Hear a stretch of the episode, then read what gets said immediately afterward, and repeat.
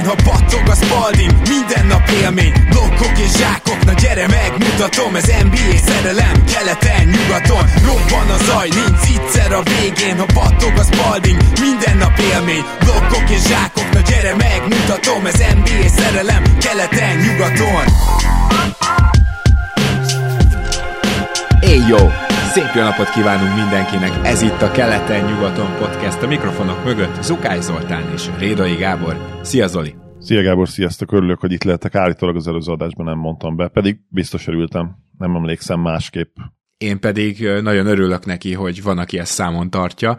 Mi csak itt nyomjuk a nagyipart, érted, és a finomságok már elvesznek, úgyhogy e- ezért is jó, hogy a hallgatóink azért még résen állnak és lesben. És remélem, hogy már nagyon várták ezek a bizonyos hallgatók is azt, hogy elemezzünk újabb hat csapatot, mert hogy most ez következik, mégpedig egy kis segítséggel, mert itt van velünk a kezdőt egykori főszerkesztője, aki most a Magyar Kosárlabda Szövetségnél dolgozik, Light, azaz Tóth Attila. Szervusz! Sziasztok, én is örülök, hogy itt lehetek, köszönöm a meghívást. Szia Light, én is üdvözöllek, örülök, hogy újra elfogadtad a meghívást. És minden további nélkül bele is vetnénk magunkat mai hat amelyből az első az bizony listavezető, ugyanis a Minnesota timberwolves kezdünk, és ha már így nyugat tetejéről megyünk neki a dolgoknak, akkor azért egy nagyon érdekes dolog, hogy a statisztikai modellek eléggé magasra várták a Wolves-t, annak ellenére, hogy én úgy podcastből, szakértőtől azt, hogy a Wolves mondjuk top 4-ben végezhet, azt nem hallottam a szezon elején. Még akkor is, ha én még úgy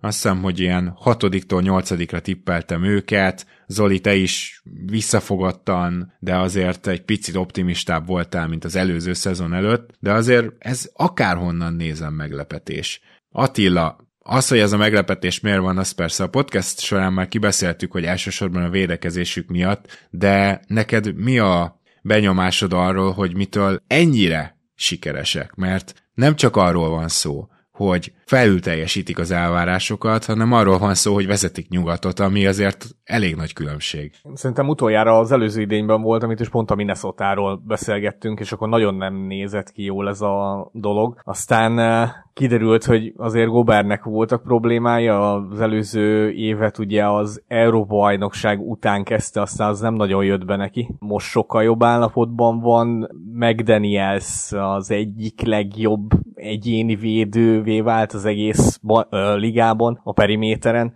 Számomra megmagyarázhatatlan egyébként, hogy mitől ennyire jó a Wolves. Kicsit várom is, hogy összefognak. Hát nem azt mondom, hogy összeesnek, mert össze nem esnek, de, de fognak azért innen lejjebb menni. Itt a sorsolással, meg az ellenfelekkel is volt egy kis szerencséjük. Tehát például a Dallasban nem játszott Irving, a Jimmy Butler nem játszott a Heatba, amikor ellenük játszott, Embiid nem játszott a Philadelphiában, úgyhogy ez, ez is egy kicsit szerintem segített nekik, de, de egyelőre kihasználják ezeket a helyzeteket, tehát akik gyengébb csapatok, azokat rendre verik, és, és azt gondolom, hogy a top 4 az teljesen reális. A jelenlegi játékok alapján, aztán, aztán majd meglátjuk, mondom, hogy ez, hogyha, hogyha nem ennyire klappol minden, akkor, akkor mennyire tudják ezt fenntartani, mert azért a támadó játékok az nem, nem olyan nagyon jó, hogy így fogalmazzak, tehát bottom 10-ben vannak azt hiszem offenzív ratingben, sőt nem, ezt hülyeséget mondtam, nincsenek bottom 10-ben, csak a liga középmezőnyben vannak, de, de egyelőre a védekezéssel megoldanak mindent. És az, hogy egy ekkora termetű csapatot tudnak fel tenni a pályára, és ilyen, ilyen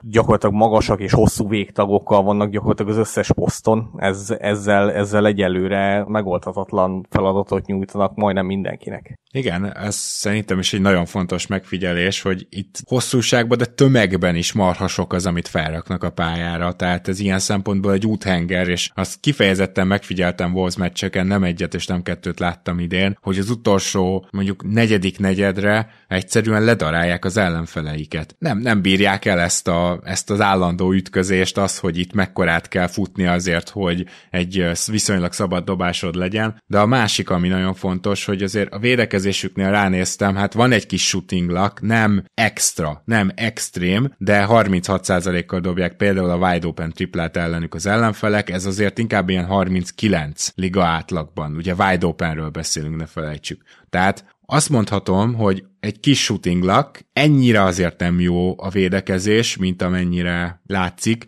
de azért azt nagyon fontos hozzátenni, hogy gondoljunk bele, hogy itt hány elitvédő van általában a pályán, mert hogy én nyugodt szívvel nevezném Nickel Alexander walker ha nem is elitnek, de nagyon jónak. McDaniels és Gobert is ilyen évvédője szintű teljesítmény nyújt, és Anthony Edwards is óriásit fejlődött. Tehát azt gondolom, hogy erre az idényre nyugodtan mondhatjuk, hogy messze kimagaslóan a legjobb védekező idényét hozza. Ugye nem egyszer és nem kétszer kérte az egyzőjét az arra, hogy az utolsó 5 percben az ellenfél legjobb periméter játékosát ő foghassa. Hát egyébként Chris Finch aki megint csak fantasztikus munkát végez, azt mondta, hogy jó, rendben, fogja te. Tehát, hogy nem ellenkezett, ami nagyon durva. Mellesleg egy elképesztően jó még a védekezésükben, hogy ezzel a hosszúsággal meg tudják azt csinálni, hogy jó lesz a dobás térképe az ellenfélnek, mármint, hogy rossz lesz, bocsánat, az ő szempontjukból jó. Tehát nem engednek se sok wide open triplát, se nem engedik túlzottan sokat be a palánk alá az ellenfelet, de hát oda nem is érdemes bemenni, és nyilván főleg Gober miatt, akiről már korábban beszéltünk, hogy gyakorlatilag elég sokszor játszik most már négyest védekezésben, és egy gyenge dobóról megy be besegíteni. Tehát jól sikerült kitalálni, Kánli és még mindig egy korrekt védő, és még a padról is jönnek be jó védők, és hát nyilván azért itt ennek a csapatnak a támadójátéka az még rosszabb, mint tűnik. Csak az a baj, hogy, vagy baj, a többiek számára baj, hogy van egy Nazrid a padról, aki a paduk, padot életben tartja, és az egyik leges legnagyobb különbség a tavalyi évadhoz képest. Én azt gondolom, hogy amíg tavaly Noel eldobálta a rosszabbnál rosszabb dobásokat, most Nazrid egy konkrét hatodik, év hatodik embere kampányt folytat. Nagyon érdekes anomália idén szerintem ez a Wolves, én elég sok meccsüket láttam. Ha nem néznéd a meccséket, akkor abszolút azt gondolnád, hogy úgy jutottak el ehhez az egyébként elit mérlekhez, hogy általában az elit csapatok szoktak, ugye, hogy top 10-be vannak támadásban is és védekezésben is, és hogyha megnézed a keretet, akkor igazából ez jelen pillanatban egy rohadtul alul teljesítő, támadásban rohadtul alul teljesítő gárda. Sokkal jobbaknak kéne lenni ugye a támadó oldalon. Light egyébként nem mondott nagy hülyeséget, mert 18-ak most már jelenleg ugye, ami az offensive ratinget illeti, tehát majdnem ott vannak a, a bottom 10-ben, és ugye náluk nem így áll össze eddig ez a dolog, hanem gyakorlatilag domináns number van védőcsapat eddig a ligában, és ami pedig a támadójátékot illeti, hát nem a legkreatívabb támadójáték finoman se. Ugye kicsit kezdetleges Conley és ugye Edwards szervez. Edwards visszaesett egyértelműen, ugye november elején, október vége, november eleje volt, aki feltette a kérdést, hogy lehet, hogy ő ott lesz idén az MVP esélyesek között, mondjuk a top 5-ben, hát ugye most már azért látjuk, hogy erre valószínűleg esélyesem lesz. Top 10-ben vannak ugye lepattanózásban, és támadás támadásban tényleg ez a nem túl kreatív, de kiegyensúlyozott teljesítmény jön. Van 5 darab 10 plusz pontos játékosok, ugye nincs jelenleg én azt mondom, hogy igazi olyan play is megbízható első számú opciójuk. Towns és Edwards is inkább Edwards még mindig, Tánc meg ugye már az is marad inkább ilyen második számú opció, és nyilván ez majd felütheti a fejét előbb-utóbb, viszont ahogy mondtad, Reed a liga egyik legjobb kiegészítő embere jelenleg, tehát én olyan szinten szeretnék egy ilyen csávót a Merzbe, hogy hihetetlen. Gobert az hozza, amit tud, de azt nagyon jól hozza eddig. Ő is nyilván kérdőjeles majd a play hogyha előre szaladtunk már. És Conley is még mindig egy kiegyensúlyozott, de már a saját legjobb szintje alatt legalább kettővel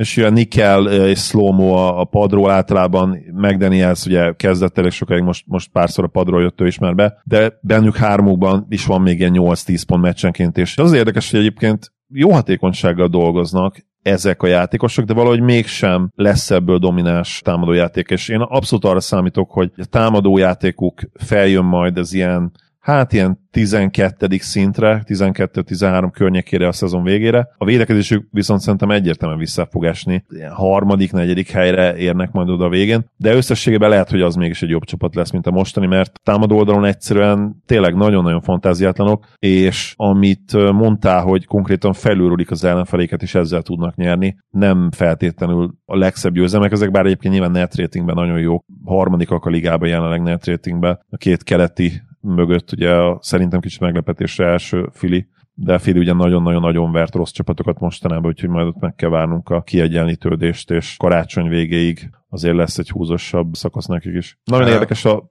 Bocs, csak Minnesota a, még záróban- annyit akartam mondani, hogy azért néz rá, hogy mit jelentene a harmadik, negyedik helyre való visszaesés védekezésben. Nagyon elhúzott a Minnesota, szóval szerintem, ha visszaesnek védekezésbe, és mondjuk a mostani táblázatot nézve negyedik helyre esnének vissza, az egy súlyos visszaesés lenne konkrétan. Figyelj, ugye tavaly is néztük, amikor a Lakers az elején ilyen száz alatti offenzív ratinggel volt, és akkor nyilván, nyilvánvaló volt persze, hogy ugye majd bőven száz fölé visszaesnek úgymond, és ugyanezt láttuk ugye a wolves is, és tavaly végül a legjobb védőcsapat ilyen 109 9 környékén végzett, tehát én abszolút nem tudom elképzelni minnesota hogy ne esnének ugyanilyen 108 és fél 109 környékére vissza. Hozzáteszem, lehet, hogy azzal meg fogják nyerni, de inkább igen, akkor úgy fogalmazok, hogy mindenképpen még ez a százalékos, vagy ez a hatékonyság is abszolút vissza fog esni, és 110 környékére kerül majd. A támadó játékok viszont szerintem ilyen 115 környékét fogja súrolni, esetleg 100 14,5 környékén lesz, mert azzal ugye ilyen, ilyen középmezőny lenne. Szerintem támadásban sokkal több a nem gárdában, mint amit jelenleg megmutat. Light, neked van-e még bármi a wolves kapcsolatban? Nincs, szerintem elég jól körbejártátok ezt a dolgot. Elmondhatok mindent. Ebben az esetben viszont akkor menjünk a Chicago Bulls, a következő állomásunk, mégpedig Tóth Attila kedvenc csapata, és a Bullsnál őszinte leszek, tehát hogy jó néhány statot kinéztem, egészen tragikus a dobás térképük, tehát hogy tényleg most van az, hogy ezek a középtávolik, amik mellett is lehetett régen DeRozannal jól támadni, tehát az a DeRozan, aki a középtávoliai mellett még kvázi irányított, az már nem igazán van jelen. És ez önmagában elég arra, hogy azt gondoljuk, hogy igen, visszaesik a támadójáték, hát mint az állat vissza is esett, a legnagyobb vicc az, hogy Zach Levinnel a pályán rosszabbak, mint nélküle, de van egy olyan érzésem, hogy a Bullsnál még ennél is nagyobb távlatokban, tehát még a statisztikákon túl is kell keresni a problémákat. És az egyik az az, hogy az, hogy ők támadásban a liga alja felé közelítenek, az végtére is annyira nem meglepő. Az, hogy ők védekezésben mennyire lent vannak, az szerintem sokkal, sokkal meglepőbb. Hát először is ugye tavaly hatodikok vagy hetedikek lettek, most pedig 21. helyen állnak, tehát kezdjük itt, hogy így táblázatszerűleg is óriási az esés. Számszerűleg is óriási az esés. És ennek nem kellett volna rosszat tennie, hogy Zach Levin hiányzik, meg mindenféle sérülésekre hivatkozva vár arra, hogy elcseréljék, mert elég gyanús, hogy ugye ez történik. Hát ezen csak segítenie kellett volna, és Caruso idén is hozza magát. Tehát így azt gondolom, hogy valami csapatilag megbomlott, valami a csapategységbe megbomlott, és nyilván nagyon hiányzik egyébként Javonte Green is, a négyes posztról, aki egy kiváló-kiváló védő volt, és idénre már nem akarta a Bulls meghosszabbítani az ő kosárkarrierjét. Szóval lehet mondani, hogy ki hiányzik, de összességében nekem a Bulls brutálisan kilátástalan szezonja mögött leginkább az van, hogy ez a csapat most már csapatként képtelen védekezni. Nem tudom, mennyire értesz egyet ezzel Attila.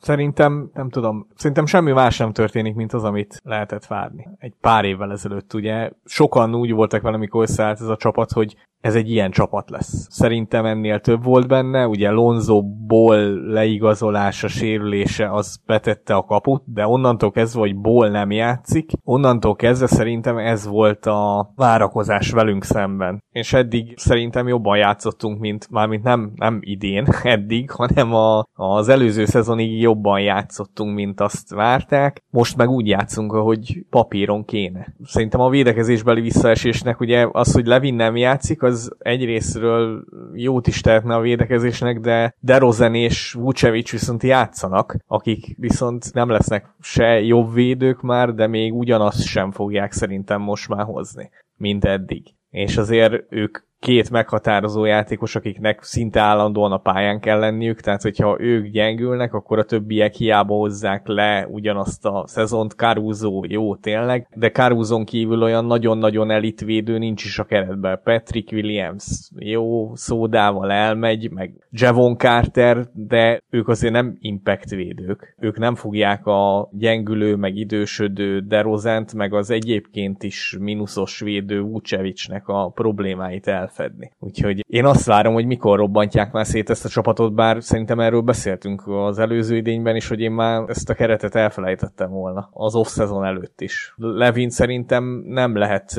ennél drágábban eladni, mint most el lehet. Ugye most a, talán a Lakers és a Maverick, nem akarok hülyeséget mondani a Lakers mellett, ki a másik, a Mavericks talán, akivel Hát legalábbis szóba hozták a szóba Mavs-t hozták, is. De igen, figyelj, igen. volt egy olyan riport is, Shams azt mondta, hogy no market. Ami nagyon durva, hogyha ilyet kimond egy Shams, vagy egy, tehát amikor azt mondja egy ilyen szintű írközlő, hogy no market, az konkrétan azt jelenti, hogy senkit nem izgat. Aztán ugye volt a Mavs plegyka, meg volt most a Lakers, de hát azért Most már én oda nem... kell adni. Most már oda kell adni mindenkinek, akármennyiért. Tehát uh, Isten igazából vele már előrébb nem vagyunk. Ki kell szállni belőle, de az nekem, hogyha Levint elcserélik, az nem sok minden elég. Tehát akkor el kell cserélni DeRozent, meg el kell cserélni Vucevicet, és meg kell próbálni valami olyan vezetőséget szerezni, aki tud hosszú távon, de tud, tud is építkezni, meg tud hosszú távon is építkezni, mert, mert nincs, nincs más út. Tehát azt hiszem, hogy az, hogy mi most itt rebuildelünk majd, meg ezek teljesen irreális gondolatok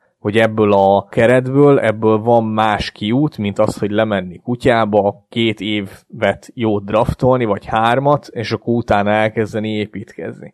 Nincs más kiút. Nyilván nem akarom, hogy olyanok legyünk, mint mondjuk a Detroit, amelyik nem tudom hány éve nem tud újjáépülni már, de hát ez vezetőség meg szakmai stáb kérdése onnantól kezdve, hogy draftolsz. Úgyhogy én azt várom, hogy robbantsák már szét ezt az egészet, addig Isten igazából nem is nagyon tud felizgatni ez a Bulls, mert látszik, meg látszódott már mióta Ball nem játszik, azóta látszódott mindenfajta limitáció. Úgyhogy az, hogy eddig jobbak voltunk ennél, az tök jó, eddig se volt elég semmire, most meg aztán még kevesebbre. Abba biztos vagyok, hogy ebben nem fogunk vitázni veled. Zoli, neked van-e valaki, aki különösen nagy csalódást okoz idén a Bullsból? van-e valaki, aki egyébként fény az alagút végén, egy, egy ilyen kis rövid bevezetőnek annyit elmondanék, vagy a gondolatod elé, hogy nagyon vicces, hogyha az ember megnézi, hogy kivel a pályán jó a busz, és kivel a pályán rossz, mert hogy Kobe White-tal maximálisan sokkal jobb idén a Bulls, és Zach Levin és DeMar DeRozan hozza a legrosszabb on-off mutatókat, szóval ennél nagyon kevés, hogy is mondjam, csak beszélőbb adatot tudok most idehozni.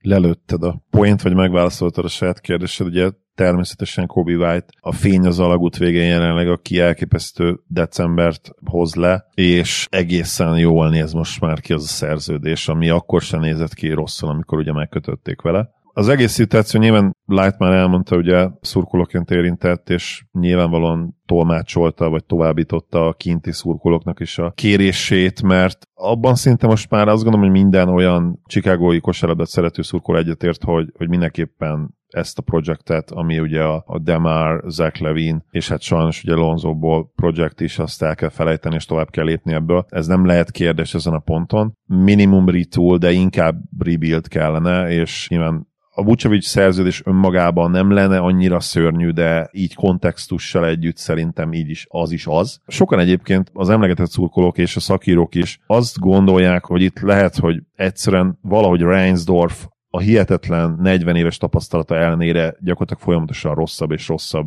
tulajdonos és vezető lett. Ugye neki elég nagy inputja van mindenbe, amit csinál, nem csak a Bulls, hanem ugye a Red Sox is, és a Sox is, a Sox is Sox nagyon csúnyán jelen pillanatban, és tavaly ugye rekordmennyiségű mérkőzés veszítettek el, és az igazság, hogy Chicagónak eléggé kezd tere lenni ugye a kollektív töke Reinsdorffel és a fiával. Nem tudom, hogy, hogy ez bármi változtatna-e, hogyha megválnának tőle, nem is biztos, hogy vagy hát valószínű, hogy nem is fognak, de ez az egyik olyan vonal, amit, amit nagyon szeretnének a szurkolók. Karni Szovaszt én jó szakembernek tartom, amennyire nyilván ezt megítélheti az ember innen, a cikkek, a hírek, illetve hát a tényleges döntések alapján, ami ugye nála Denverben azért voltak nagyon-nagyon jól sikerült dolgok. Nyilván ebbe belejátszhatott a szerencse is. Azt gondolom, hogy hasonlóan Nico Harrison szituációhoz neki is kell még adnunk szerintem két-három évet, és az mondaná meg igazán, hogy ő mennyire jó szakember, amit most csinálna majd egy esetleges újjáépülő buszal, aminek el kell indulni ezen az úton, van, és hogyha meg a sportszakmai részét akarjuk megnézni, akkor szerintem az lehet érdekes kérdés egyébként, hogy ahhoz képest hogyan állnak még így is ennyire jól 10-16-os mérleggel, hogy igazából ugye támadásban borzasztóak,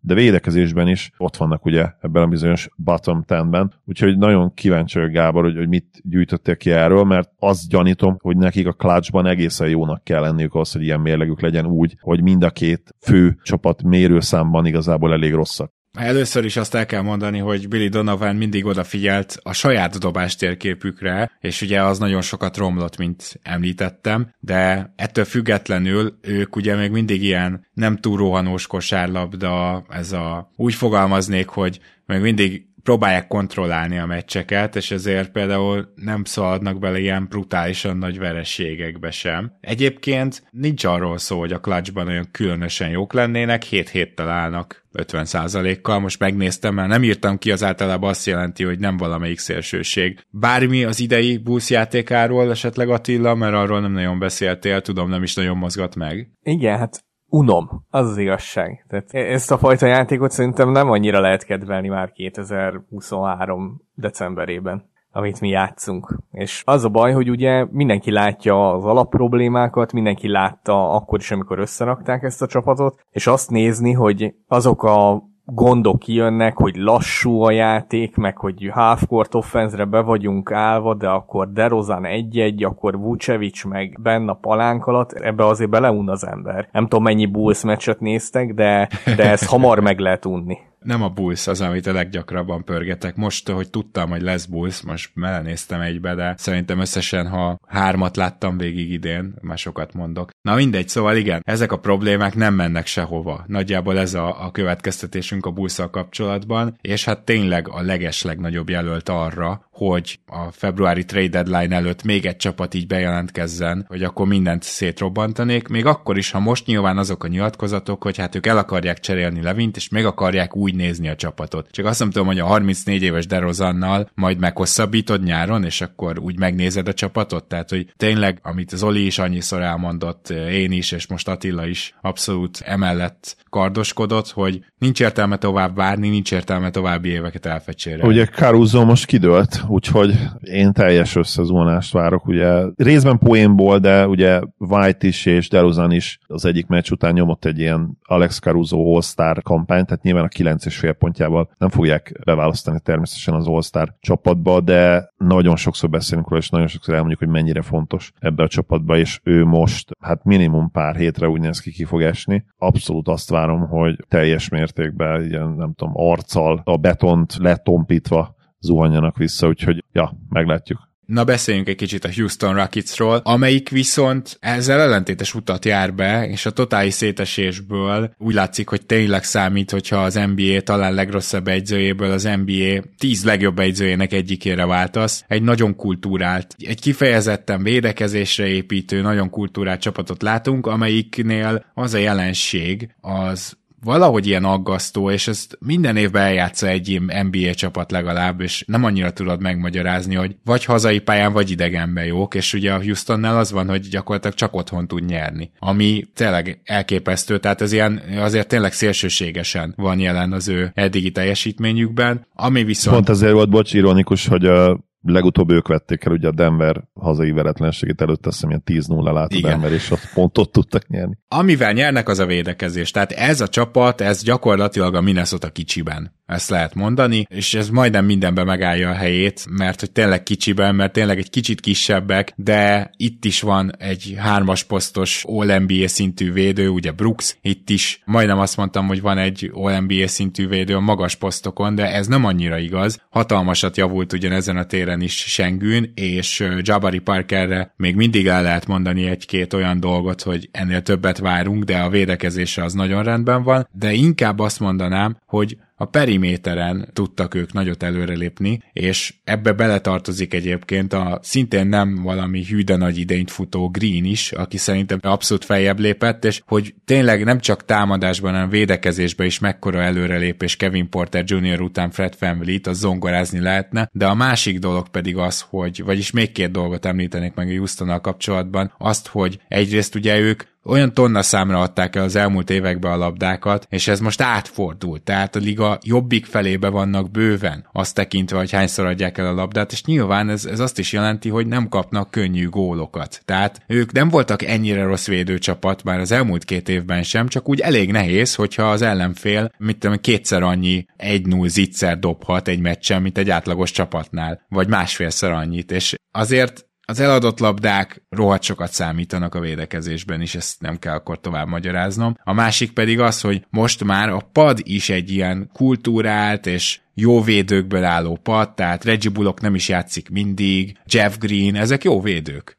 Tehát gyakorlatilag minden érkezőt tudtak egy kicsit hasznosítani, és így épül fel a Houstonnak a védekezése, nem tudnak annyira jól gyűrűt védeni, de ezért nagyon durván tömörülnek. Tehát ha megnézitek a Houston meccseit, és védekezésben ránéztek, akkor tényleg inkább feladják a triplákat, csak a gyűrűhöz ne jusson be az ellenfél, ha ott bejut, akkor tényleg négyen vannak benne lepattanózni, tehát hogy e felé nagyon eltolták a védekezésüket, és ez eddig működik. Itt Zoli, akkor most téged kérdezlek először, nálad mi az, ami feltűnő itt a Houstoni, hát feltámadás Bucksnál, mert ugye lehet, hogy nem lesznek, mit tudom én, hazai pályáért versenyző csapat, de azért az elmúlt évekhez képest ez egy feltámadás. Ahogy mondtad, a, nyilván a fő faktor itt is a, a védekezés, a csapatvédekezést, az hihetetlenül jól összerakta Udoka, és tényleg abszolút a mini Timberwolves, már itt is igaz az, és itt még inkább igaz, hogy nincs igazi első számú opciójuk. Én most már abszolút ugye Schengen believer lettem, és All-Star potenciát már egyértelműen látom benne, sőt, hát amik az lehet, hogy egy ilyen nagy evidencia lehet, hogy idén All-Star lesz. Lehet, de azért én örülök neki nagyon, hogy kimondtad, mert tavaly én mondtam, hogy osztár potenciál van benne, te pedig mondtad, hogy nem, nem, nem, az biztos nem.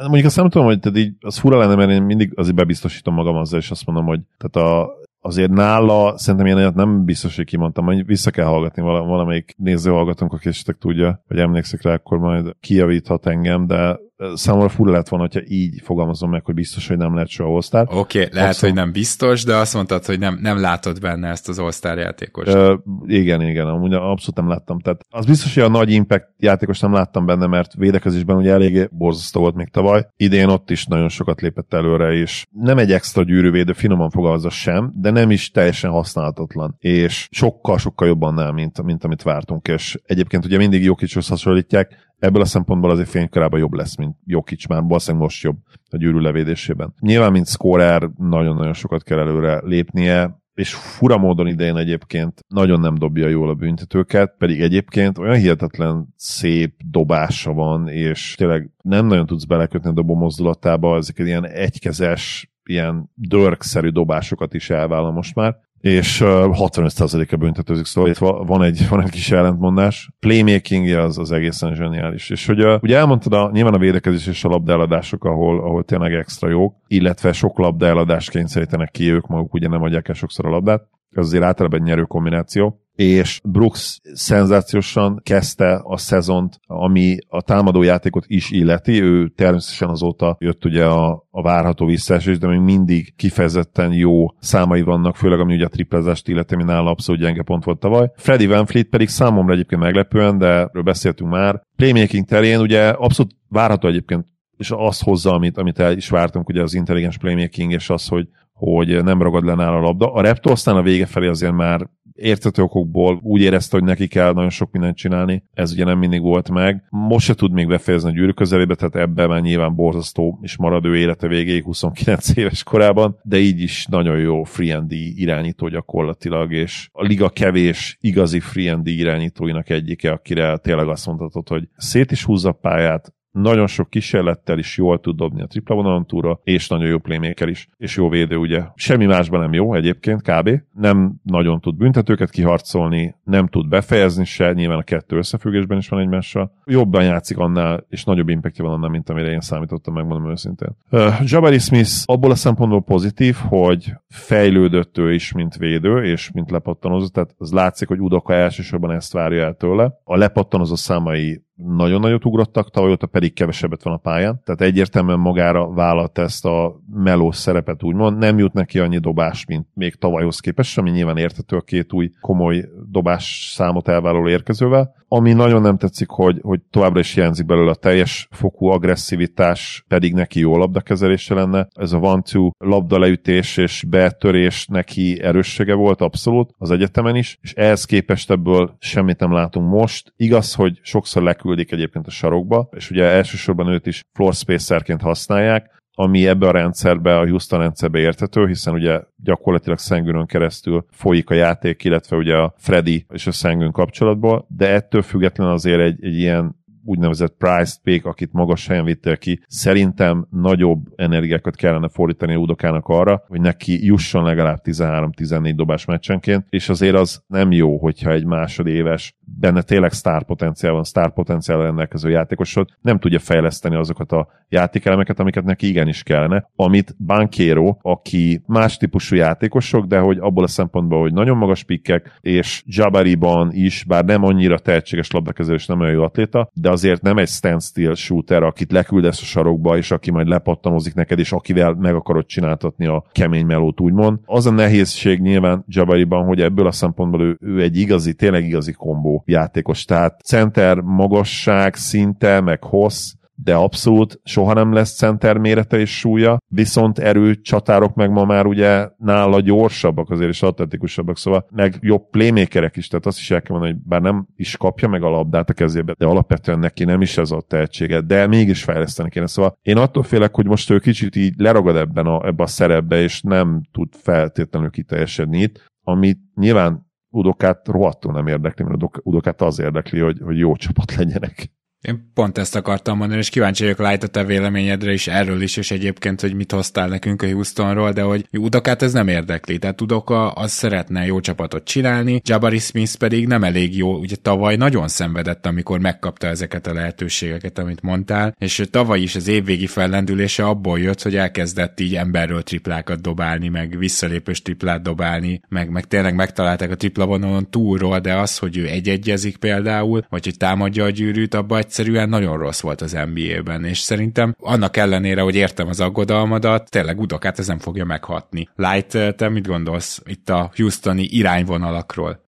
Meg itt a Jabari Smith-re kitérve szerintem, ha van egy szengünöd, akkor annyira Jabari Smithnek nem feltétlenül kell kibontakoznia. Ha egy jó védő lesz, meg jó lepattanózó, akkor azzal megvan a Houston, mert magas poszton minek két playmaker. Tehát ott van Szengün, aki liga elit most is. Nekik szerintem nem uh, Jabari Smith fejlődése lesz itt a lényeg, hanem Jalen Green. Mert Fanfleetnek Brooksnak megvannak az előnyei. Ugye Szengűről, Jabari Smithről beszéltetek, de nem túl gyors ez a Houston, hogy finoman fogalmazzunk. Hátulról azt hiszem, hogy a negyedikek a pace terén, és ez Greennek egy előre, tehát Green, Green nem egy hatékony scorer, már pedig neki más úgymond calling kártya nem nagyon van. Tehát a, vagy Jalen Green fog fejlődni, és tényleg egy kifejezetten hatékony scorer lesz, vagy Jalen Green helyett kell valakit találni szerintem, aki akkor tud a Houston egy másik szintre lépni. Amit elmondhatok, ez, ez tök igaz, amit Gábor mondtál itt a,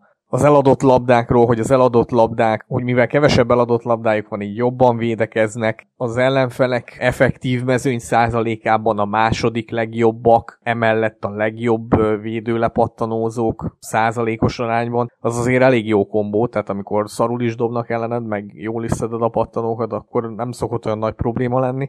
Ha meg minden kötél szakad, akkor meg még oda is vernek egyébként, mert a negyedik legtöbb büntetőt dobják ellenük a mezőnykísérletek tekintetében. Tehát inkább az, az a felfogása Houstonnak, hogy oké, okay, ha megvertek, ez a no easy basket, vagy no, nincs ingyen kosár, tehát hogy nem, nem akarják ők engedni, hogy zicserezgessenek ellenük, ha nagyon kell, akkor odavernek, és egyébként attól függetlenül, hogy a negyedik legtöbb büntetőt dobják ellenük, a harmadik legrosszabb százalékkal dobják ellenük a büntetőket, tehát ez működik is, ez a dolog. Ez amikor annyira verekszel, hogy az ellenfél már, az ellenfél koncentrációjába ez már belejátszik, de a mellesleg ugye a minnesota is ezt elmondtuk, igen. Igen, úgyhogy ez nagyon működik, és szerintem ez nem teljesen, de ebben óriási szerepe van ugye Udoka mellett ennek a Fanfleet Brooks Jabari Smith hármasnak. Tehát ez a hármas szerintem ezt tök jól megoldja. Szengün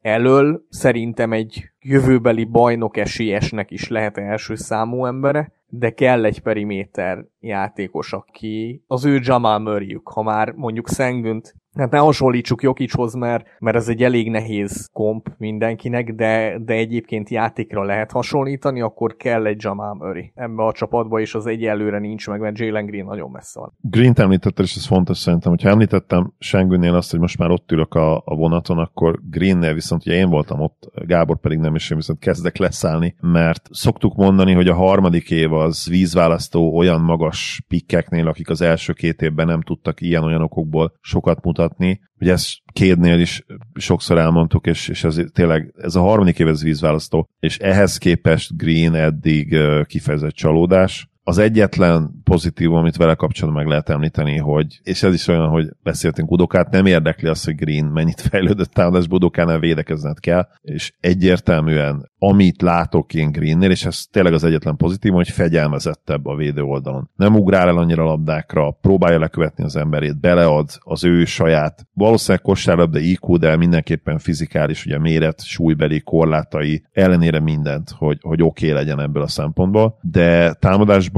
gyakorlatilag semmit nem lépett előre. Egyetlen skillje van jelenleg, illetve kettő, hogyha a secondary playmakinget úgy veszed, hogy oké okay már ez a szint, én még inkább az oké okay szint alá tenném, tehát egy átlagos secondary vagy harmadlagos playmaker, és amiben tényleg jó az az, hogy faltokat jól ki tud harcolni, agresszív időnként, és, és azokat jól is értékesíti, de basszus, ennél azért többet várnál el egy olyan játékostól, akit harmadik helyen húzták ki.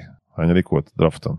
Második. Második, második helyen, szóval ez nagyon kevés egyelőre ez. Na akkor menjünk át Clevelandbe, ahol lehet, hogy új időszámítás kezdődik, most csak szigorúan erre a szezonra nézve, mert hogy ugye nem olyan régi hír, hogy Darius Garland legalább egy hónapra esik ki, de ami ennél is rosszabb, hogy Evan Mobley-nak ki kellett takarítani a jól tudom a térdét, és mondjuk elég nagy meglepetéssel olvastam, hogy ezek után 6-8 hetet írtak, mert ugye tért kitisztító műtét után egy héttel is lépett már pályára játékos. Igaz, hogy azt Russell Westbrooknak hívják, de akkor is az átlagjátékos is egy két-három hét után, most lehet ez egy komolyabb műtét volt. Vagy... A Westbrook azt hiszem ilyen meniskus amikor ugye volt az egyik híres Beverly elleni dolog, ott szerintem valami meniszkusz szakadásból is konkrétan volt, hogy két hét után, vagy mennyi, mennyi idő után tért vissza igen, jobban. Az, az, az a csávó, az, az nem ember ebből a szempontból, igen. igen robot. Kevés ilyen robot van az NBA-ben, de ő az egyik egyébként, még ugye ez a Jamorant volt, aki egyszerűen fel annyi időt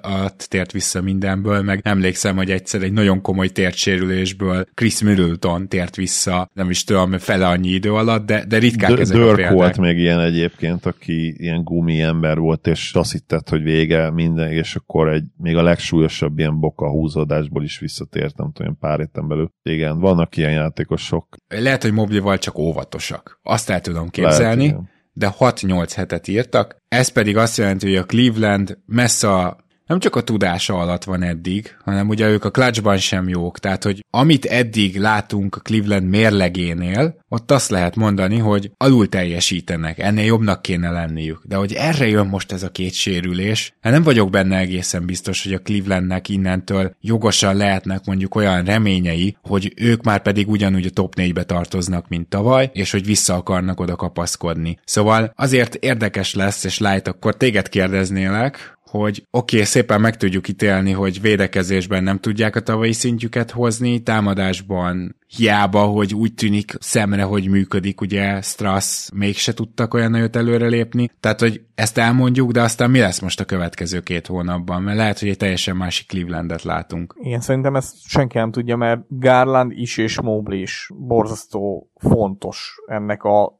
csapatnak, és most szerintem az jön, hogy vagy Donovan Mitchell néha ledobja a vasmaskát, és akkor teljes megőrülés lesz, vagy nem nyernek. Mert szerintem ez Garland és Mobley nélkül ez a keret, hát nem mondom, hogy ott van, ahol a Chicago, mert ez nem igaz, de nem sokkal jobb. Tehát ez nem playing keret nélkülük.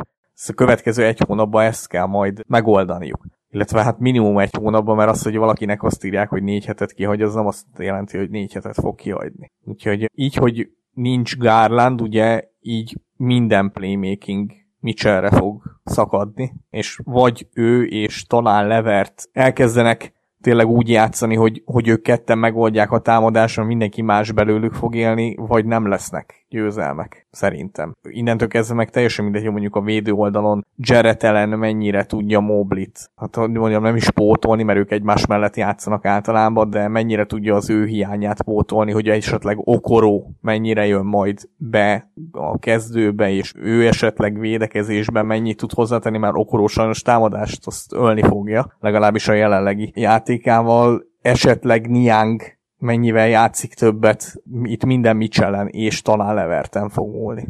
Igen, meg például Ty Jerome is egy teljesen ilyen rejtélyes sérüléssel van kint. Tehát ezt úgy képzeljétek el, hogy amikor először megsérült, akkor azt mondták, a két hét. Na és ez, az, ez tart másfél hónapja. Pedig most aztán nagy szükségük lenne minden elérhető playmakingre. Lepattanózni ez a csapat csak akkor tud, hogyha éppen Jarrett ellen és Mobley is a pályán van. Ha már csak az egyik őjük, akkor már nem tud. És hát ez most nem fog megtörténni, hogy mindkettő pályán legyen. Dean Wade az, akit most bedobáltak például. Hát Hát szóval itt például az, hogy ők kicsik, az, hogy ez a csapat kicsi, nyilván azt kompenzálja az, hogy két magassal játszanak. De nem, nem e fele megy most a liga egyébként, hanem a fele, hogy mindenki baromi magas, meg mindenki baromi nagy. Nem a két magassal lenne gond, de hát azért ott is jegyezzük meg, hogy nem véletlen, hogy támadásban ez problémás, mert Mobli semmi olyan fejlődés nem mutatott, ami például a triplázásában azt mutatná nekünk, hogy legalább ki kellene menni, vagy felé kellene integetni, miközben rádobja, mert hogy el se dobja. Tehát, hogy úgy, úgy nagyon nehéz lesz. Spacing problémák is vannak, most már playmaking problémák is lesznek, mert ez elég komoly kiesés, és ha, ha valamiben Mobli egyébként kvázi mondhatjuk, hogy lépeget előre, az a playmakingje egyértelműen, legalábbis a poszthoz képest, és még akkor is, hogyha a statjai ebben a tekintetben nem annyira magasak, de most már elég sokat jár át rajta a labda, az látszik. Szóval én azt gondolom, hogy itt a Cleveland lehet kap egy olyan szezont, ahol, ahol még esetleg megpróbálhatnak tankolni egyet. Mert nem lenne ez lehetetlen valójában, kicsit óvatosabbak, kicsit tovább kiültetik a sérülteket, és már is ott lesznek, mit tudom én, a 11. helyen. Ugye említetted, hogy lesznek playmaking problémák, hát már voltak playmaking problémák, az igazság, hogy és nyilván kellett egy idő, mire ezen vélemény közelébe jutottunk, ha már most nem vagyunk ott, hogy a Mitchell Garland duo nem igazán jó együtt, és idén abszolút azt látjuk, és nyilván ebben JB benne van, akit szinte biztosan nem raknánk a top 10 legjobb edzők közé, hogy nagyon fura a támadó játékok is, és Garland rengeteg labdát ad el, Mitchell, én olyan 3-4 meccsüket láttam, de a szurkolók szinte egyöntetően állítják, hogy rohadt önzően játszik idén Donovan Mitchell, és az a fontos számára, hogy meglegyen a 27-28 pont, és akkor már úgy oké okay. a dolog. Két meccseket láttam az elmúlt hetekből, ami mind a kettő elég nagy reveláció volt. A, egyrészt sikeresen nem hogy kikaptak, de, de nagyon legyilkolta őket a Portland Trailblazers, mondjuk ugye full rebuildbe van. A következő meccsen pedig ugye a Pistons ellen játszottak, amikor a Pistons épp egy 16-os vereség sorozatnál tartott akkor még csak, és bár megnyerték a meccset, de a harmadik negyedben ilyen mínusz 8 volt közte, ez ellen a jelenlegi Pistons ezt tegyük hozzá, és végén épp, hogy valahogy nyertek a negyedik negyedben, és az offense az elmúlt hetekben konzisztensen rozsdásnak nézett ki, és több szurkoló is, és JB Bickerstaff is egyébként panaszkodott a játékosok testbeszédéről. Megpróbálta konkrétan már ilyen motivációs okok miatt ugye Sam Merritt és Tristan thompson is pályára küldeni többször, hogy valamit így csináljanak, hassanak egy kicsit a többiekre. Garland amellett, hogy rengeteg labdát ad el idén, időnként passzívnak néz ki, ugye Mitchell mellett. Hát ő is valószínűleg érzi ezt, hogy, hogy Mitchell egyszerűen túl önzően játszik. Az az igazság, hogy bár megvan a talent szerintem a Cavs-ben, és ugye mi is néhány ponton úgy beszéltünk róluk, mint egy potenciálisan olyan feljövőben lévő csapat, aki akár kelet elején is ott lehet, és a play is lehetnek akár komoly szereplők. De jelen pillanatban nagyon nem néz ki ez jól, és Bickerstaffnak pedig egyébként vannak fura dolgai. Tehát az, hogy például Porter Jr.-t ugye most előveszi, megtalálja, és tök jól kiegészíti Mitchell-t, és pont azt tudja hozni egy-egy meccsig, amire elvileg szükségük lenne volt egy ilyen plusz 20-as meccse, és akkor utána megint nincs rotációban. Tehát Bickerstaff fejétől bűzlik ez a dolog, én azt gondolom, tőle bűzlik a hal, ő a fej, és amellett, hogy összességében bár a keretben ugye mi láttunk pozitív dolgokat, és akár komoly potenciált is, ez még hiába a nyári hozzáadott játékosok, ez még mindig egy borzasztó force csapat, 19-ek, ami a tripla kísérletet illeti, és egyszerűen többet kéne rádobniuk, még akkor is, hogyha egyébként meg ugye a tripla százalékok terén meg 27-ek, tehát érvehetnél amellett is, hogy ne dobjanak rá ezek a szerencsétlenek többet, mert nem tudják bedobni, de, de egyszerűen nem néz ki modern offense ez a Cavs. Ez a Cavs úgy néz ki, hogy egész jó csapat lenne, ha át őket a 2000-es évek elejére. Az érdekes még, hogy ugye Garland és Mobley kiesésével olyan 28-30 dobás fog meccsenként felszabadulni. Na most, hát ezt Jared nem fogja átvenni, mert ő nem, ő másokból él egyértelműen, úgyhogy valószínűleg ezt a Mitchell, Strass, Levert 3-as fogja átvenni. Mitchellnek már egyébként is 21 mezőn kísérlete van meccsenként, Strassnak 12, Levertnek meg 13, most ez ilyen 30-20-20-ra várom egyébként, tehát az meg embertelen számok a játékosokhoz képest. Igen, tehát most hogy legyen ez modernebb offense, amikor gyakorlatilag ezek a játékosok nagyjából azért a saját szerepükön belül játszanak, ugye. Szerintem még mindig az a probléma, hogy túl sokat rá tudnak segíteni Garlandra és Mitchellre is, és akkor most ennek orvoslására hoztak egy olyan játékost, aki mindent eldob, ami a kezébe kerül, és ez a játékos ugye Max Strass, és ez sem segített a spacing problémákon, akkor semmi nem fog, akkor lehet, hogy ez a két magasos felállás hosszú távon nem üzemeltethető, de ezt a következtetést még én sem merném most levonni. Szóval, hogy nem csodálom, hogy ők se. Csak ez a szezon ilyen szempontból is eléggé szívás, hogyha most jön a két sérülés, és aztán kisiklik a Cleveland, akkor lehet, hogy nem fogják tudni ezt megnézni, úgymond.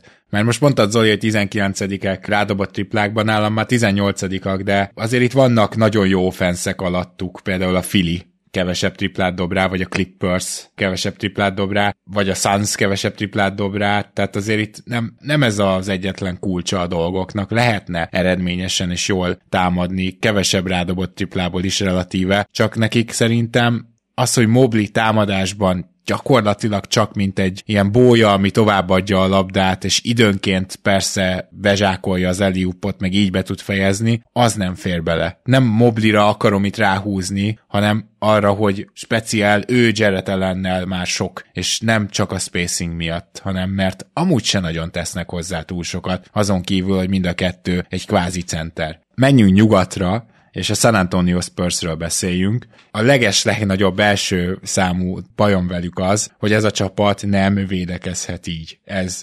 gyakorlatilag lehetetlen. Egyébként támadásban nem olyan vészesek, ott vannak nagyon jó meccseik, így fogalmazok, de az, hogy itt gyakorlatilag védekezésben a San Antonio Spurs ellen számíthatsz arra, hogy még bármilyen csapat vagy, vagy 125 pontot biztosan dobsz, az ha megnézed, hogy relatíve milyen védők vannak a pályán, ez nem jön ki. Hiába persze értem, a Spurs idén modernizálta az offenszt, ha már ennél járunk. Sokkal több, sokkal több triplát dobnak rá, mint az elmúlt években. Azt hittem social gondoltál, mint ugye ilyen connector passer irányítónak berakta.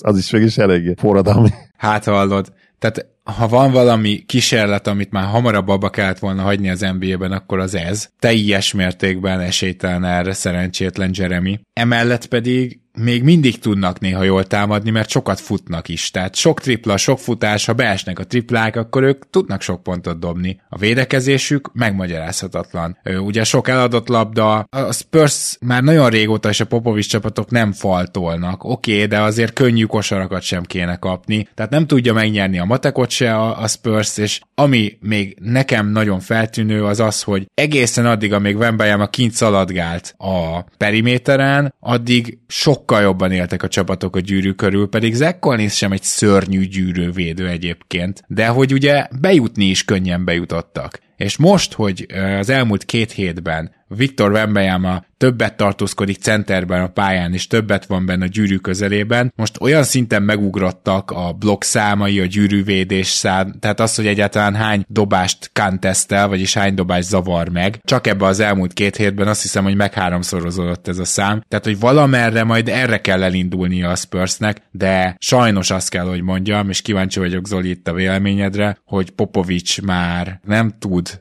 összerakni egy csapatot úgy, hogy legalább az egyes részeknek az összességét kiadja, nem hogy annál többet, mert hogy ez védekezésben Keldon Johnson sem egy tragikus védő, Vessel sem egy tragikus védő, Sohan jó, Vembejama már most is nagyon jó, tehát hogy ennek nagyon sokkal jobban kéne kinéznie. Hát erről témáról ugye beszéltünk már a múltkor, és az biztos, hogy jelenleg pop nem tud, és én azt nem merném azt, hogy nem is akar összerakni egy ennél sokkal jobb csapatot. Nyilván ne legyünk azért naívak, tehát a Spurs szépen rákapott azért tavaly a tankolásra, meg úgy nem is csak tavaly, ugye hát az összes komoly sikereiknek a letéteményese gyakorlatilag egy tankoló szezon volt. Tehát nyilvánvalóan náluknál jobban senki nem tudja azt, hogy milyen értékes lehet egy-egy bizonyos letankolt szezon. Más kérdés, hogy ugye ez pont az az év, amikor nem feltétlenül lesz olyan prospekt, amelyik egyértelműen top 3-as lenne mondjuk sok évben, hanem küzdenek inkább 5-6 7 majd az első helyért, most úgy néz ki. Bocsi, és csak, hogy, hogy ne kódnyelven beszélj, tehát, hogy most te arra célzol, hogy a vesztes kultúra beitta magát az öltözőbe? Vagy szóval a tavalyi szezonnak ez a hatása idén, vagy hogyan gondolod? Hát a fene tudja, ugye ez mindig egy nehéz kérdés, mert ez nem egy mérhető dolog, de aki ezt mondja most érvként, azzal azért nehéz vitatkozni, mert egyébként, ha így lenne, akkor pontosan ezt látnánk, amit most látunk, hogy egy csapat már úgy igazából elveszítette az identitást irányítását. Tehát én azt értem, hogy támadásban ugye Wembin keresztül próbálnak játszani, és ugye mindent ennek kb. alárendeltek, és a lényeg az, hogy neki meglegyen ugye ez a, nem tudom, 17-18 dobása meccsenként, amennyit ő elvállal. Ami teljesen rendben van egyébként, tehát én is így fejlesztenék egy olyan különleges tehetséget, mint ő, akinek tényleg face-up játéka kell, hogy legyen. És a face-up játék az, az egyszerűen, főleg ezzel a magassággal is ilyen életkorban, az nem mindig lesz sikeres, sőt nem mindig lesz szép, tehát ez a része teljesen rendben van, hogy, hogy így úgymond feláldozzák ezt a, az offense is valamilyen szinten, de ahogy mondtad, az offense az még oké, okay, ami teljesen szétesett a védekezés. És hogyha a védekezés szétesik, és ténylegesen most már ez úgy vannak vele a játékosok, hogy hát most nem kell még nyerni idén, és akár ezt egy pillanatra elhiszed, akkor az lehet, hogy igen, azt jelenti már, hogy így Popovics minimum nem húzza már meg úgy a gyeplőt, vagy, vagy el is dobta. Aztán mondom, lehet, hogy nagy vagyok, és hogy egyszerűen Pop tudja azt, hogy, hogy igen, tankolnak, és hogy oké okay ezzel, és úgy van vele, hogy ő nem hisz abban, hogy, hogy van ilyen, hogy vesztes kultúra, hanem ha lesz lehetőséged egy újra egy jó csapatot építeni, és Wemby úgy fejlődik, akkor hirtelen megint jók lesznek. Lehet, hogy ő ezt gondolja. Ugye Richard Jefferson mondta a minap, hogy szimplán Popovics is tudja, hogy tankolnak, és elfogadta ezt, és ez kicsit bizonyos szempontból szembe megy Popovics személyiségével, bizonyos szempontból meg totál egyébként hozzáillene az, és ráillő lenne, hogy hát, hát, hogy ő tudja, hogy ők tankolnak, és neki már ne beszéljünk ilyenekről, hogy vesztes kultúra, meg mit tudom én, mert ő maga a megtestesítése annak, hogy nincs itt, nem lehet ilyen, hogy vesztes kultúra San Antonióban, egyszerűen csak gyengék. De nyilván ez nem ennyire egyszerű dolog. Hát főleg, hogy szerintem nem ennyire gyengék. Tehát, hogy nekem pont hát ez az, az, az egyértelmű, persze, Igen. abszolút nem, nem szabadna. És hát messze nem vártuk őket ilyen csapatnak, hát azt hiszem ilyen 30 győzelmet, meg 20, valami ilyesmit tippeltünk persze, 30 persze, közelébe. Persze, mint ahogy a, a legtöbben. Hogy a legtöbben, igen. Attila, neked mik voltak az elvárásaid ezzel a csapattal? Abban biztos vagyok, hogy alulmúlta őket, mert ugye ez gyakorlatilag minden elvárást alulmúl, amit eddig látunk tőlük. Igen, amit te mondtál, Gábor, a védekezés az értetetlen. Vembányamá mellett szerintem Sohan is elit kategória, tehát azért ő, ő elég sok szituációban, elég sokféleképpen használható, és emellett mondtad, hogy Vessel nem rossz védő, de most Vessel meg nem így jött ki az egyetemről. És ugye ő a Spurs terméke már az elmúlt években, tehát hogyha ő nem rossz védő lett abból, honnan az egyetemről kijött, akkor az nem túl jó munka és ez már a Spursnek köszönhető. De ott van még egy Trey Jones a padon, aki szintén úgy jött ki az egyetemről, hogy Isten igazából nem fogja megváltani a világot támadásba, viszont védekezésbe egyfolytába nyom, meg zakatol, meg megy előre. Úgyhogy az, hogy hátul ilyen gyengék, azt én se láttam, nekem a támadójáték az nem annyira meglepő. Tehát én Sohent imádom, mert nagyon szeretem az ilyen klúgályokat, akiket 125 féleképpen tudsz felhasználni egy meccsen, és majdnem minden szerepre jog, és Sohan szerintem egy jól irányító erőcsatár, viszont ha ő az első számú irányítót, akkor kur nagy probléma, már bocsánat a szóért. Azért az, Abszolút. Az, az, az, nem jó. Ha Devin Vessel, meg Keldon Johnson mondjuk a free gályok, és mondjuk az ötödik meg a hetedik számú embere támadásba akkor kiváló, ha a harmadik meg a negyedik és gyakorlatilag az első számú pontszerzőid a periméterről, akkor borzasztó nagy probléma. Tehát szerintem ez a keret előrefelé nem jó, és, és ebb, ebből a keretből szerintem, ha négyen fognak maradni a majd a jövőben jó Spurs, mert én látom, hogy ez a Spurs jó lesz mondjuk pár éven belül, ha minden úgy sikerül, ahogy eltervezi, de mondjuk ebből a keretből négynél több ember nem lehet ott. És Zach Collins se egy rossz játékos, Trey Jones se, Malakai Brennan se, de, de a keret magját, meg a, az öttől a tizedik emberig nem alkothatja ilyen erősségű játékos. Tehát, hogy ez nem lehet a jövőbeli Spursnek a rossz tere. És értem, hogy tankolni kell, akkor majd bejön még egy jó fiatal, akit majd megint föl kell építeni, és az megint nem azonnal lesz, mert mondjuk idén nem lesz egy Vembanyama, tehát kell neki majd egy-két év, és már ott tartunk, hogy már Sohen nem tudom hány éves lesz, jó, nem olyan öreg, mert 20 jelenleg, de mondjuk Keldon Johnson már lesz, vagy 28, mire abból a gyerekből ember lesz, meg akkor Vessel is, meg már Vembanyama, Wanyámának is lassan szerződést kell adni, szóval mennek az évek. Én már inkább elkezdenék gondolkodni, hogy azért lehet, hogy jövőre az FA piacon is kéne valamit alkotni. Mert amit mondta, hogy ha tudnak támadni, vagy tudnak uh, triplát dobni, akkor jó a támadójáték, hát ez igaz, csak 30-ak offense ratingbe, és a 28. legjobbak tripla százalékba, tehát ha összejön nekik a tripla dobás az egyik meccsen, akkor a következő haton nem. Igen, tehát ők gyakorlatilag inkább csak sok triplát dobnak rá, de... Igen, de nem jól. És pénzbe harmadikok, tehát tényleg megy a gyakorlatilag a run and gun, de ez a támadójáték egy marha nagy nulla szerintem. És ez tényleg ott onnan indul, hogy ezt a Sohan legyen az első számú irányító, ezt azért el kéne felejteni, mielőtt egyébként a gyerekre ráég, hogy ez nem jó, meg nem megy neki, aztán kijölik belőle az, hogy egyébként meg egy harmadik, vagy második, vagy harmadik számú playmakernek meg egészen extra lenne. Igen. Igen, nem tudok vitatkozni ezzel se. Zoli, neked van-e még bármi a Spurshöz? Elmondhatok mindent, ami úgy, úgy igazán érdekes szerintem a spurs kapcsolatban. Én azt nézegetem már hozzájuk, hogy Collier mennyire tudna esetleg ezen változtatni, vagy, vagy Researcher, ugye ott, ott egy érdekes kapocs is van ugye a, a honfitárs dolog miatt, mindenképpen kell nekik olyan periméter playmaker, de lehetőleg irányító, tehát ezért is Researcher nem lenne túl jó. Viszont Collier abszolút olyan játékosnak tűnik, aki komolyan megváltoztathatná ezt a jelenleg valóban kicsit, nem azt mondom, hogy irány nélküli, mert nyilván van egy irány, csak nincs meg egyszerűen még hozzá a játékos, tehát ők is tudják, hogy nem Sorson lesz a hosszú távú megoldás irányító poszton, úgyhogy kíváncsi leszek, hogy ki draftolnak le végül majd, meg az is izgalmas, hogy addig ezek a nevek hogyan fognak ott a top 5-ben változni. Majd erről beszélünk szerintem február vége fele, március elején, amikor eljön annak az ideje.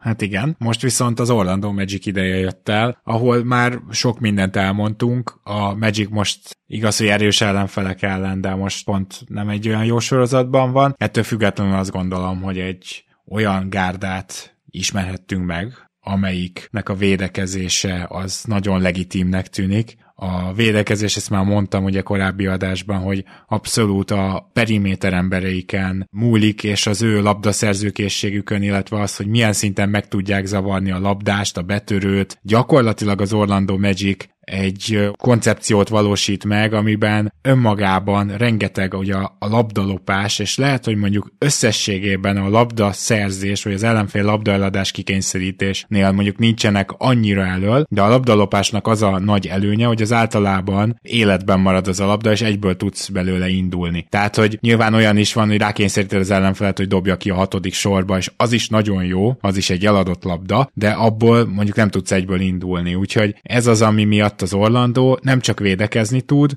hanem azonnal futni is, és ez nagyon is kell a támadó játékokhoz, ami hát nem valami hatékony. Itt kifejezetten a pad az, amelyik ugye hatékony, és már beszélgettünk egy év hatodik embere jelöltről, most beszélgetünk egy másikról is, Cole Anthonyról, aki egészen fantasztikus, és úgy irányítja az Orlandó padját, egyébként egy kicsit az idősebb és magasabb Wagnerrel, hogy ez a liga egyik legjobb padja. Tehát ennyi a receptje az Orlandónak, jó védekezés, nem túl hatékony a kezdő támadásban, de legalább ha futnak, akkor van egy-két könnyű kosár, és jön a pad, amelyik meg támadásban rohadt jó. Így tudnám összefoglalni, de ezt majd egy kicsit jobban kifejtitek. Igen, elmondtad a lényeget, meg ezen kívül még egy valami van, hogy mind a két palánk alatt jók, és hogy fizikálisak kegyetlenül, amellett, hogy nagyon sok labdát szereznek, tehát ebbe a liga elsők, emellett a harmadik legjobbak a védőpattanók arányában. Tehát, hogyha kihagyja az ellenfél a dobást, akkor azt tök összeszedik, emellett az, hogy ugye labdát is szereznek, ebből van egy csomó futásuk, elől pedig nem jó a támadójáték, de kifejezetten sok büntetőt harcolnak ki. Tehát nem hatékonyak a mezőnyből,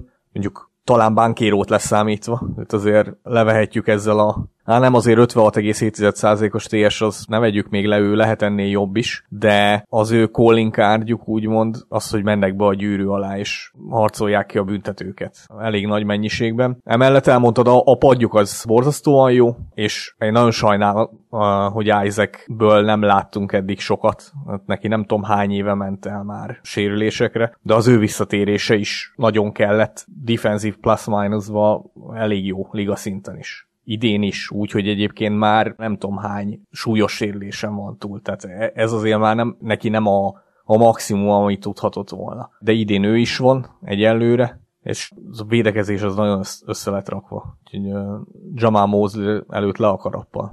Hát bizony, és van egy ilyen tékem, Zoli, kérlek reagálj rá, hogy azt hiszem, hogy ez a csapat, ez most nagyon jó sztori, és nagyon szimpatikus, de playoffba, már pedig szerintem playoffba jutnak playoffba pont az erősségeik fele az úgy, ahogy van, el fog veszni. De azt gondolom, hogy a playoffban nem lehet ennyi labdát szerezni. Azt is hiszem, hogy a playoffba ez a jó lepattanózás kevesebbet fog érni, mert általában sokkal jobban rá is készülnek a csapatok, és a jobb pattanózó csapatok jöhetnek szembe. Arról nem is beszélve, hogy az, hogy a támadásod azért van életben valamennyire, azért vagy a középmezőnyben, mert a pad elképesztően jó, az ugye megint az álmos könyvek szerint a playoffban nem annyira érvényesül. Szóval, hogy ez most inkább alapszakasz csapat, azt kell, hogy mondjam. Tényleg podcastelnünk kéne sokadik felvonás, mert konkrétan olvasom szó szerint a jegyzetemet, amit írtam. Playoff plafon, vastag beton ezt írtam fel magamnak. És ennek nyilvánvalóan az egyik oka az, hogy ugye a festékben sok pontot szerző csapatok, mint amilyen a Magic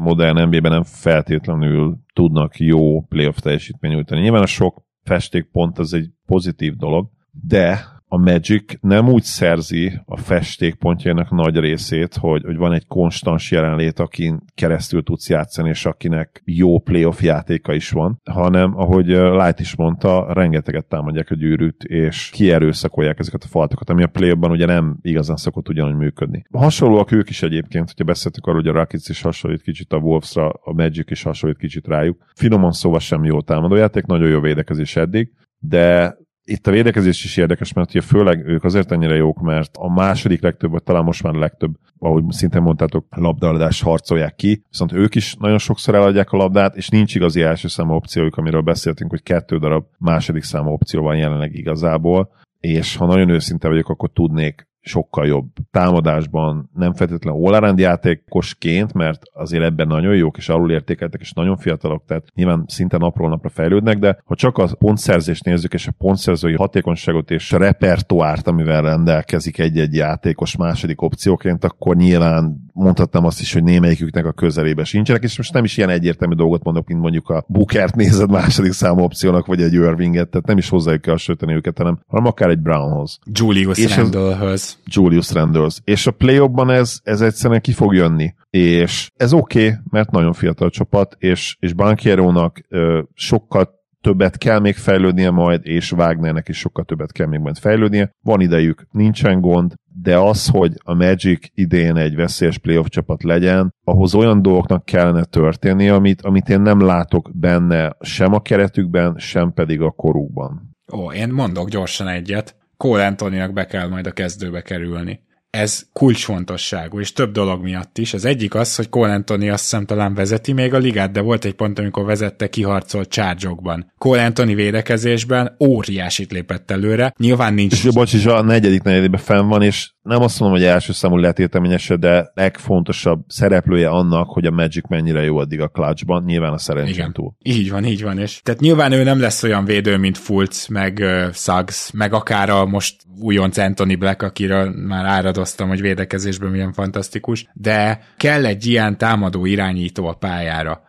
a másik, aminek meg kell történnie, az az, hogy Gogabitadze aranyos, mármint egyáltalán nem aranyos, hanem szerintem, ha ellene játszol, akkor valószínűleg ilyen orvoshoz kell utána menned kategória, tehát verekszik, de azért itt Wendell Carter Jr.-nak vissza kell térnie, és úgy kell visszatérnie, hogy a triplájával együtt kell visszatérnie, mert akkor az a spacinget is nagyon-nagyon sokat segíteni. Igen, Gogo előtt egyébként le a kalappa nagyon, nagyon fontos szerepet játszik abban, hogy, hogy védekezésben ennyire jó a Magic. Láttam egy rövidebb videóelemzést a minap YouTube-on arról, hogy egészen jól mozog lábon, és egészen jól követi le a kis embereket, ahhoz képest, hogy mennyire nem gondoltuk azt, hogy ez lehet az ő játéka. Tehát mindent megtesz, de nyilvánvalóan támadásban azért egy, hát elég erős mínusz még az egyébként kiváló elzárásével együtt is. Már csak azért is, mert ugye nincs is olyan játékos nagyon a Magicnek, aki kreatívan tudná használni igazán jól ezeket az elzárásokat, ugye megint csak a második opciós probléma. Igen, amúgy Goga egy állat. Attila, van-e még bármi a magic kapcsolatban? Nincsen, elmondhatok mindent. Akkor ebben az esetben Tóth Attila, nagyon szépen köszönjük, hogy velünk tartottál E6 csapat elemzésében, és majd valamikor lehet, hogy mondjuk a mese alkalmával, még nem tudjuk, de majd hamarosan hívunk újra. Köszi szépen, hogy itt voltál. Köszönöm, hogy itt lettem. Sziasztok! Én is köszönöm Attila. Mi pedig akkor robogunk tovább, a jövő héten is mindenképpen jövünk, bár igazából még nem tudjuk, hogy az over mellett melyik lesz a másik műsor, de majd kitalálunk valami jót, nem Zoli? Meg lassan majd csinálhatunk Patreon postaládást is, úgyhogy... Igen, egy nagyon hosszú kérdést átküldtem neked külön e-mailben, nem tudom, láttad de Úgyhogy azt uh, Facebook, kicsit ilyen szomorú hangom, láttam, igen. Uh, izgalmas lesz az, fél órás készülős egy kérdés, de állunk elébe, és nagyon köszönjük hogy megtiszteltek minket ezekkel a kérdésekkel. Nyilván ez jelzi, hogy, hogy nem csak hallgatjátok még mindig a műsort sokan annyi év után is, hanem érdekel is benneteket, érdekelnek a témák, meg ti is szeretnétek hozzátenni valamit, ami egyébként rendszeresen megtörténik, mert én ezeket a postaláda adásokat nagyon élvezem, tehát olyan tényleg extra jó kérdéseket is kapunk, amiket Szerintem biztos olyan is volt már egyébként, hogy akár adás ötletet is adott valamelyik kérdés. Hát sőt, ugye a hónap témája az végül is erre ment ki annó, úgyhogy igen. Jó, Zoli, akkor ö, lehet, hogy majd postaládázunk, de ha nem, akkor kitálunk valami jót. Minden esetre köszönöm szépen, hogy ma is itt voltál. Örülök, hogy itt lettem. Szia Gábor, sziasztok! Kedves hallgatók, köszi, hogy velünk tartotok nagy pacsi érte, tegyétek ezután is, és azért is nagy köszi, hogy támogattok minket. Minden jót, sziasztok!